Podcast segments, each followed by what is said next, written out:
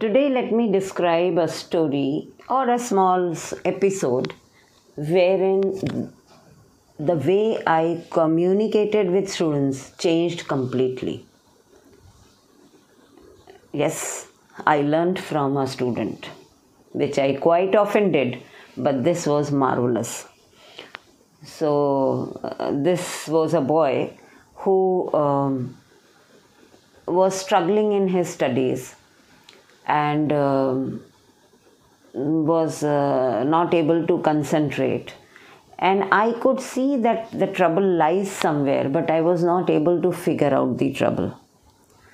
And uh, of course, whatever we deny, exams are a big criteria till we change the examination system, isn't it?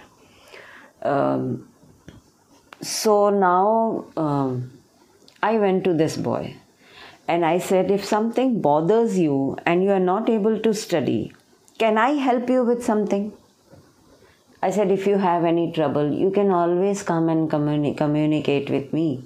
Share your problem. There was no answer. So I kept on trying for some days. Finally, one day I, it just got into me, and I said, Do you share your problems with someone? He said, Yes. I said, Okay. With whom? That's a good thing. So he said, With my fish. I said, Fish? Yes, I have an aquarium at home and I share my problems with goldfish. I was quite. Now I did not know what to say. Okay, I asked him, Make me your goldfish, share your problems with me too. He said, You cannot be my goldfish. I said, Why? Because when I will tell you my problem, you will give me advice. Whereas my goldfish only listens to me.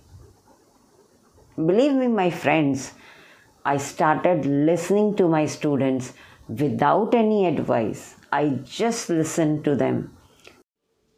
I'm sure you all will agree. It's better to listen and help solve the problem. So, I am signing off. We'll say about life.